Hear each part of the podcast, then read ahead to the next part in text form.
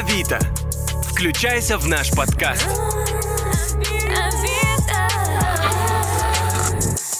Всем привет, это Авито подкаст, и сегодня у нас в гостях создатели синдиката «Дядька» Паша и Саша. Привет, мужики. Всем привет. Расскажите немного о том, чем вы занимаетесь. Сразу самый сложный вопрос с козыря. На самом деле, все это, изначально вся эта идея, она собиралась как терминатор из жидкого металла капли в, в одну такую большую. А, у нас просто было несколько отдельных занятий. Вот. Конкретно у Александра у него была столярка для души, он занимался фото. У меня была кофейня. Вот. Я ее открыл еще пять лет назад на входе в электрозавод. И в дальнейшем еще сделал мастерскую, которую, ну, кожи, по коже, по изготовлению всяких изделий из кожи, которые мне хотелось тоже для души, именно для себя. Я любил этим заниматься всегда, в свободное время.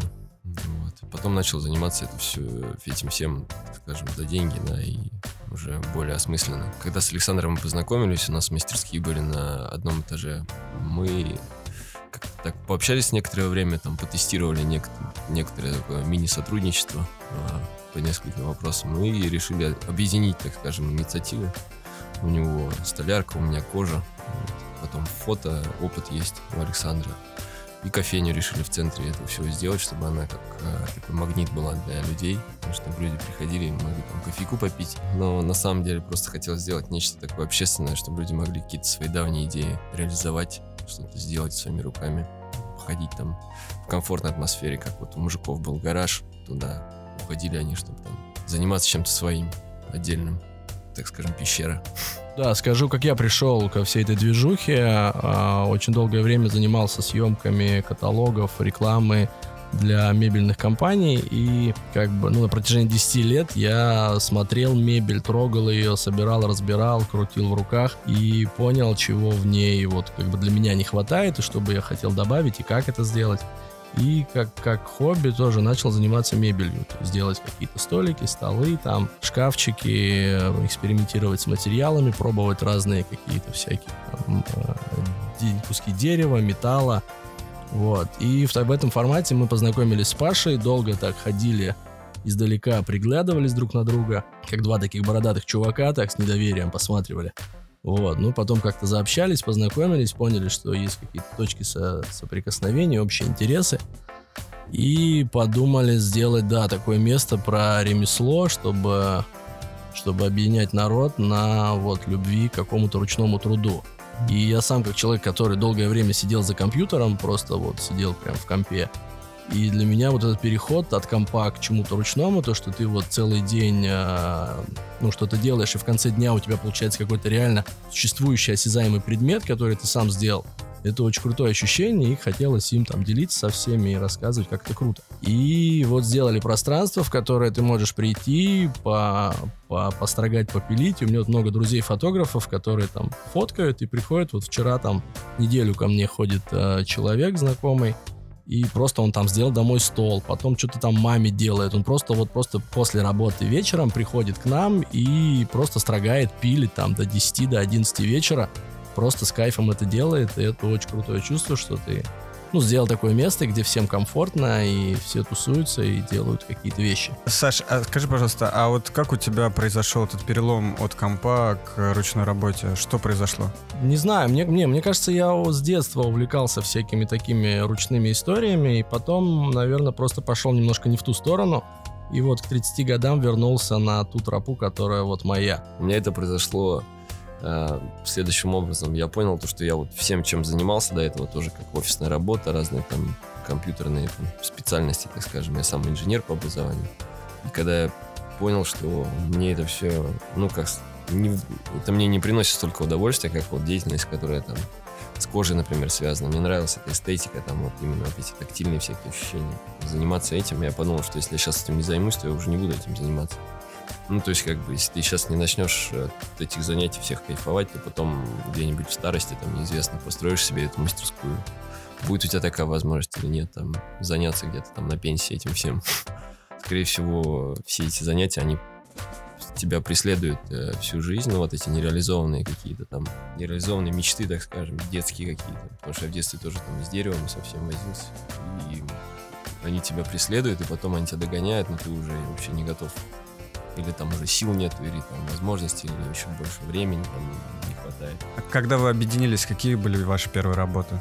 Ну, первая работа наша — это сам синдикат, кофейня, место для коворкинга. То есть была такая идея, мы взяли помещение на заводе, они были там в очень ужасном состоянии. Все, что там сделано, сначала мы собрали столярку, ну, такую на коленках.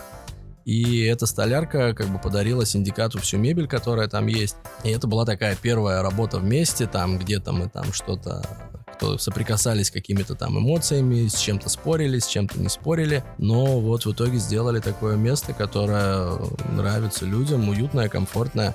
Ну, это наша первая работа по мебели, по оформлению, дизайну там и так далее. Первое, наверное, было наше совместное, так скажем, изделие. Это бар, собранный в центре. Вокруг него уже там все остальное мы уже дособирали. Все разрасталось вокруг бара, ну то есть... Вообще круто, когда у тебя на работе есть бар. Ну, не то, что прям алкогольный бар, ну то есть ты приходишь, ты не за столом сидишь там что-то, если тебе нужно порисовать, почертить, обсудить с кем-то. То есть ты э, и клиентов, и сам чем-то занимаешься. То есть это создает определенную непринужденность Ну в да, разговоре. да, вот это вот такой кайф, что ты зовешь людей не там, не на производство, не в офис, не еще куда-то, а ты приходишь, говоришь, вот бар, мы его построили, смотри, кайфуй, можем построить тебе. Ну, то есть это э, следующий там э, этап э, того, что мы делаем, мы начали собирать бары сначала там знакомым друзьям, у кого там какие-то кофейни или еще что-то, и уже вышли на такой рынок именно ну, дизайн, создание интерьеров, баров, стоек, мебели. Какой из заказов э, для вас был самым интересным, а какой самым сложным? А, ну, у нас есть ряд кофеин. Мы работали с лабораторией кофе, компания, которая занимается обжаркой кофе. а, делали а, несколько кофеин в центре города. Но вот самый интересный заказ для нас был один из последних. Мы делали а, ребятам кофейню, ну, кофе черный. А, Мы делали ее в Москва-Сити на 43-м этаже. Ну, сложности были то, что это, во-первых, ответственная такая работа, что это не просто так. Но а, до этого мы там, мы сидим сами на заводе, такое достаточно лофтовое место, делаем тоже достаточно всякие лофтовые истории. А тут немножко другой, другой уровень, то есть должно быть все супер четко, супер красиво. Никаких вот этих вот строганных деревяшек, никаких лофтовых историй но материал мы всегда принципиально используем а, ну, натуральное дерево, фанеру, без МДФ, ДСП, вот всех вот этих вот прессованных историй. А, Работаем только с деревом. И из дерева это сделать, а, ну, возможно, где-то чуть сложнее, но, а, в общем-то, справились, все сделали. И самое прикольное, что было, то есть, а, как правило, если ты делаешь какую-то, а, собираешь интерьер, там, не знаю, кафе, рестораны, кофейни, то а, это там достаточно неудобный монтаж, это там бы- быстро все нужно сделать, особенно если это все еще происходит в работающем каком-то месте, либо там торговый центр, либо еще что-то, то это все делается там в выходные, либо за ночь. А, но вот эту кофейню в Москва-Сити мы собрали там за 7 часов с момента того, как мы приехали, до момента того, как мы ушли. То есть у нас было и заготовки, собранные в мастерской, мы приехали, и вот реально за 7 часов все это собрали, даже сами офигели немножко от того, как это все быстро и кайфово получилось. Ну, в общем, мы кайфанули, нам понравилось, и готовы еще сделать на 90 этаже, если он есть. Такая, такая история. А у вас, Павел, какие были проекты по коже? Нет, проектов на самом деле было разных много. Вот. И на самом деле это заказ, э, который запомнился, он больше связан именно с импровизацией был, потому что вот э, был у меня, ну не был, вернее, у меня есть знакомый, который однажды заказывал в подарок э, не, не- не бедному человеку, так скажем, заказывал э, подарок настольный набор из кожи с именным тиснением, ну там монограмма из его фамилии, имени, отчества была. И это такая удобная вещь, которая должна там на столе лежать как подкладка для того, чтобы писать на ней. Это ну, такой огромный лист металла, обшитый кожей. Потом это какие-то принадлежности для того, чтобы там хранить разные там ручки. Ну, чтобы это на столе все стояло красиво, опрятно, эстетично. И вот там вопрос был не денег, а вопрос был ну, из разряда «удиви меня». Ну, что нужно сделать что-то такое, что человеку точно понравится. Ни разу, вот это был не один такой заказ, их было, я помню, несколько, ни разу как бы мы не подкачали в этом плане, то есть людям всегда нравилось. Но я помню, что самый классный получился набор из вот таких вот, э, как раз для этого друга, который однажды заказывал в подарок своему знакомому я сделал для него отдельный набор, и я помню, что я тогда совместил там дерево палисандр дорогое, и все это сделал из красивой кожи, там подобрал цвета по ощущениям. Это было очень круто. Ну, ему прям вот зашло лучше всех. Это, есть такой тогда вопрос, как правильно построить диалог заказчика с производителем, чтобы достичь максимального успеха?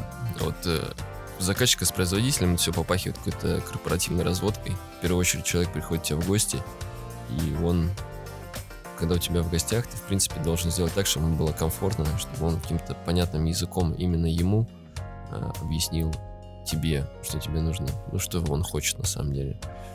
Мы занимаемся еще помимо этого всего кофе, то есть нам, как никому, должно быть понятна суть гостеприимства, и мы должны работать именно в рамках э, гостеприимства. Ну, мы просто общаемся с человеком в его какой-то карте, так скажем, вот именно на его языке пытаемся понять, чего он хочет. Можно еще брошу камень в сторону корпоративной всей этой движухи. А, ну, и как бы и сам стараюсь искать такого рода услуги, и сам же как бы их э, предлагаю. То есть, когда приходит тебе клиент, и он встречает не менеджера, не еще кого-то, то есть ты сам с ним общаешься, ты это все для него рисуешь, ты это все для него делаешь, и многие, приходя, очень кайфуют, удивляются от того, что там приходят заказать какую-то мебель, и тут же я им там даю какие-то кусочки, образцы материалов, цветов, тут же мы можем что-то отрезать, что-то сделать, какой-то маленький образец. И, ну, как бы это очень сильно подкупает всех, кто приходит. Да, это как бы друзья, то есть мы там всех встречаем, пьем кофе, сидим, болтаем, показываем, рассказываем, там, не знаю, можем там смеяться о чем-то.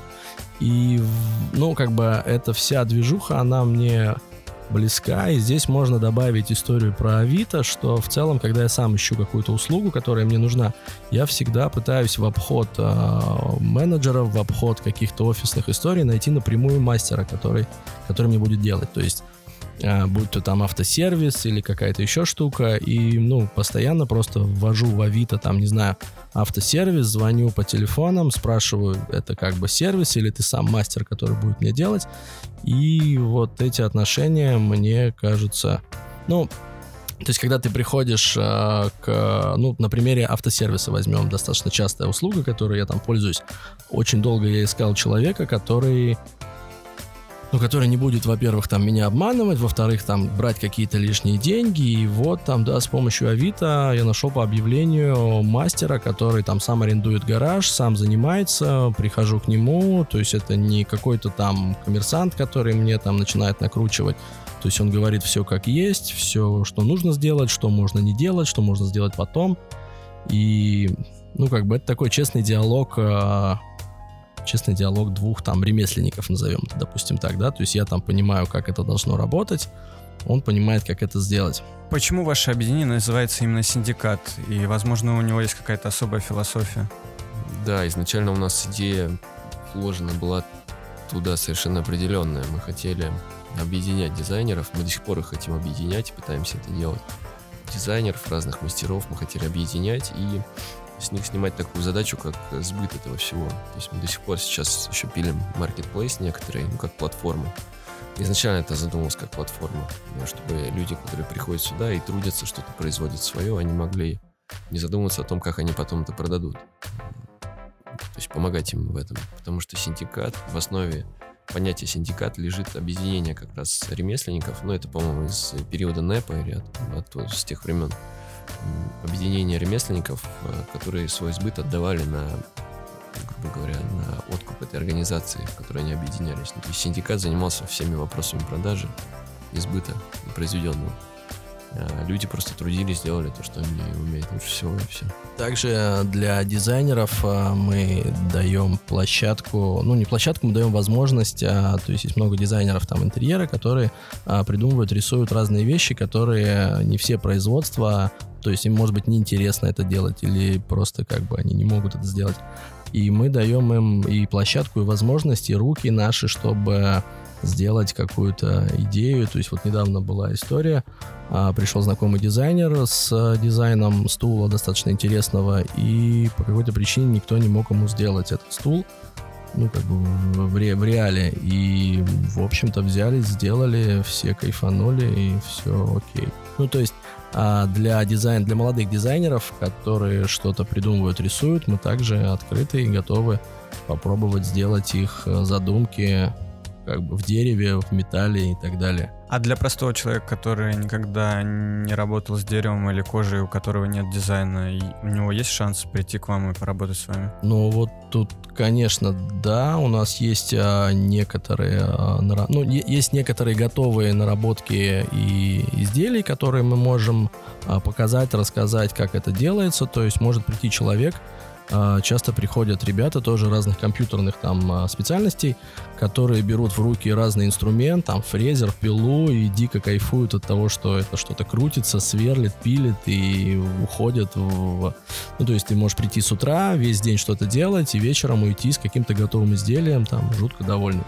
Еще вот была история, мы сдавали один проект, и не хватало рук. А, и у меня младший брат, э, я там спросил, может быть, есть какой-то там друг, кореш, и прислал там знакомого. Ну, то есть надо было просто шлифануть или что-то покрасить. Ну, такая простая работа. И пришел парень, весь день нам помогал, все окей. И потом вечером звонит его отец, говорит, блин, он пришел такой весь воодушевленный, как бы ты его оторвал от компа, он там сидит за компом целыми днями, я тебе готов доплачивать, пускай просто ходит, что-то делает у тебя. И это было, да, очень прикольный такой опыт.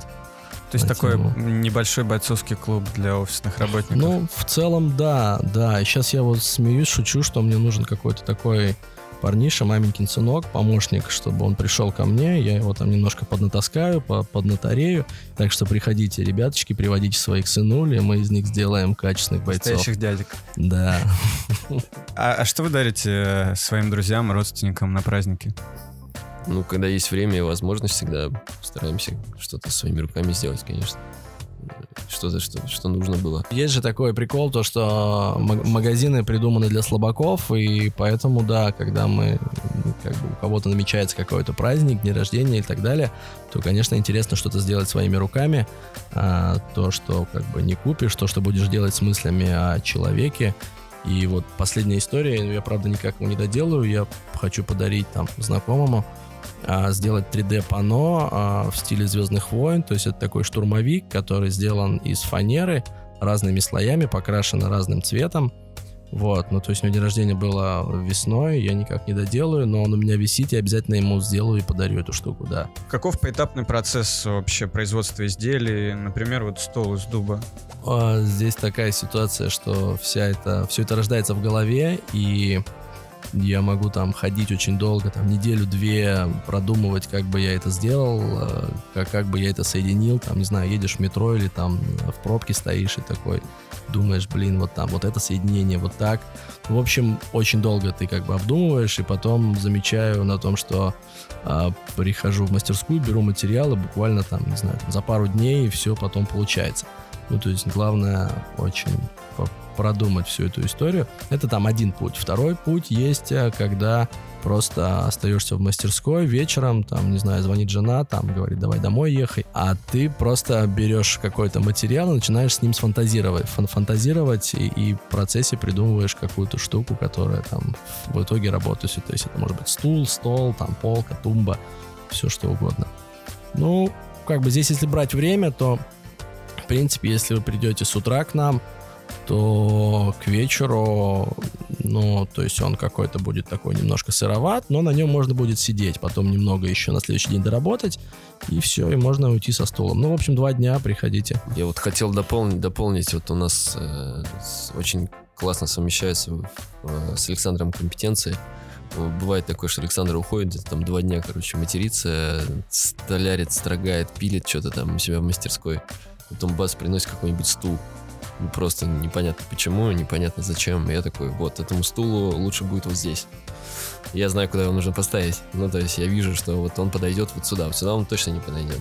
И как бы мы вот в паре обычно работаем. Вспоминая э, замечательного режиссера Алексея Балабанова, хотел бы вас спросить, в чем же сила, брат? Брат э, первый, брат второй, конечно же, там одни из наших любимых фильмов. А эти два фильма культовые, я там их смотрел там в тинейджерстве.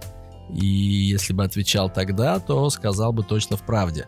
Но сейчас думаю, что, ну, как бы не, не в деньгах, но а, вопрос, ответ сложнее намного. То есть нельзя сказать, что в правде, в деньгах. Там, мне кажется, это очень отдельная большая история. И кажется, мы там в течение жизни думаем об этом и отвечаем постоянно на этот вопрос для себя. Но ответа нет. Я вот на самом деле согласен, что сила в правде, потому что если ты правдив со всеми, включая себя, то получается все так, как ты изначально хотел. Ну, не всегда, конечно, бывают всякие препятствия и прочее, но для этого есть вторая сила, это вставать после того, как ты упал, дальше идти. Я просто занимаюсь спортом и знаю, что это все очень помогает. Потому что если бы иногда бывают такие моменты, когда ты как будто в, в конце раунда стоишь, и вот сил уже нету, но ты понимаешь, что вариантов вообще никаких, кроме как продолжать, нету, и сила откуда-то берется. Ну вот, и мне кажется, что это как раз и есть неисчерпаемый источник э, силы. Понимать, что она у тебя есть, и что она, что ее еще полно, а не сдаваться там и например, там, грустить или унывать. Не зря уныние — это один из самых таких тяжких грехов. И я считаю, что как раз унывать-то и не стоит. Сила в том, чтобы оставаться, как это, двигаться от одной неудачи к другой и не теряя энтузиазма. Вот это и есть успех, мне кажется. Ну да, и сила в правде, но правда у каждого своя. Спасибо вам большое, ребят, за это отличное интервью. А, желаю вам творческих успехов, новых классных проектов и большущего вдохновения. Спасибо вам. С вами был Авито подкаст. До новых встреч.